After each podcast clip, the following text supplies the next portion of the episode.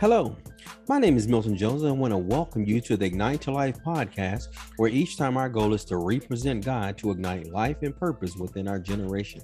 Now, last time we was talking about how when God created everything, everything He created was good, and so He had created the man and out of the man, he said, he he said, I created you in my image, I've created you in my likeness. And he says, and I have he blessed them, and he also gave them dominion.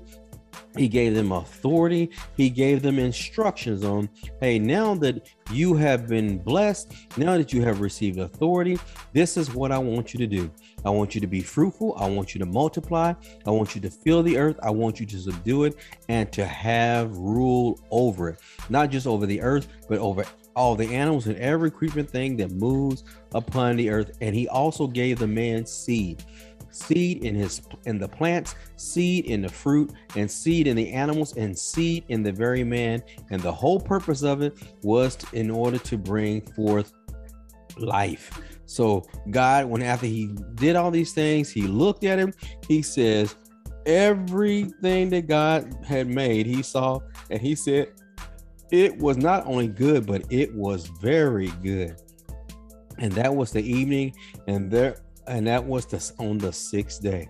So when God had created man in his image and likeness, he gave them dominion, he gave them authority, he blessed them, and he also gave them instruction.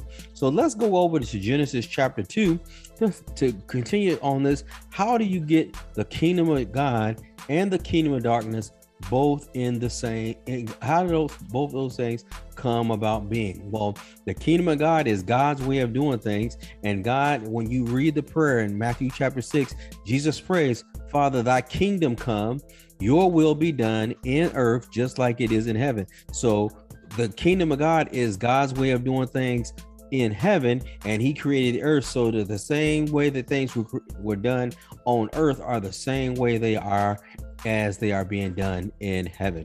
So, what did God do?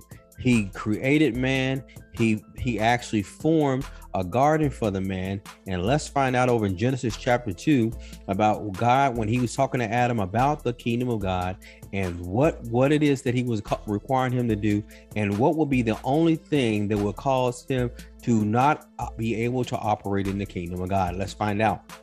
Now, Genesis 2, verse number 7 says this it says, Then the Lord God formed man of dust from the ground, talking about his body and he breathed into him, spoke into him, into his nostrils the breath of life. So when God spoke, the breath of life came into the man, and man became a living being. The Lord planted a garden towards the east in Eden, and there he placed this the man, talking about Adam, who he had formed out of the ground.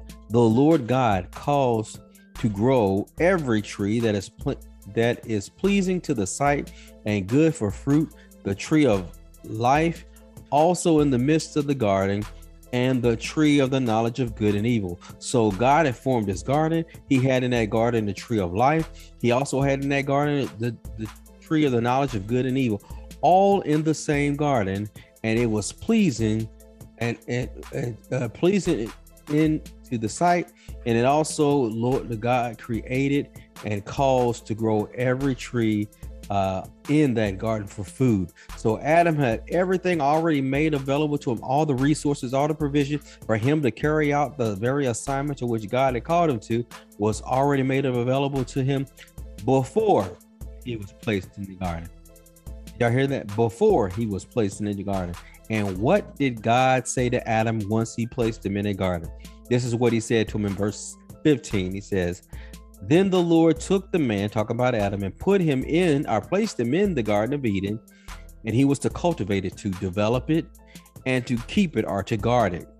And the Lord commanded the man, saying, From any tree of the garden you may freely eat, but of the tree of the knowledge of good and evil you shall not eat from it. For in the day that you eat from it, you shall surely die, or you shall surely separate yourself away from my way of doing things. So, the only way for man to separate himself from the kingdom of God, uh, operating according to God's way of doing things, is for him to directly choose to disobey God's commandment to him, and he only had one don't eat a tree of the knowledge of good and evil. For the moment that you do, you shall surely die. Now, was it God who set Adam up? Absolutely not. Adam always had a choice, and he made a decision to make a choice that at the end it would have an impact on everyone who co- would come after him. My name is Milton Jones. I'm the senior leader here at Ignite to Life podcast. I want to thank you for joining us, and we'll see you here next time. Bye bye.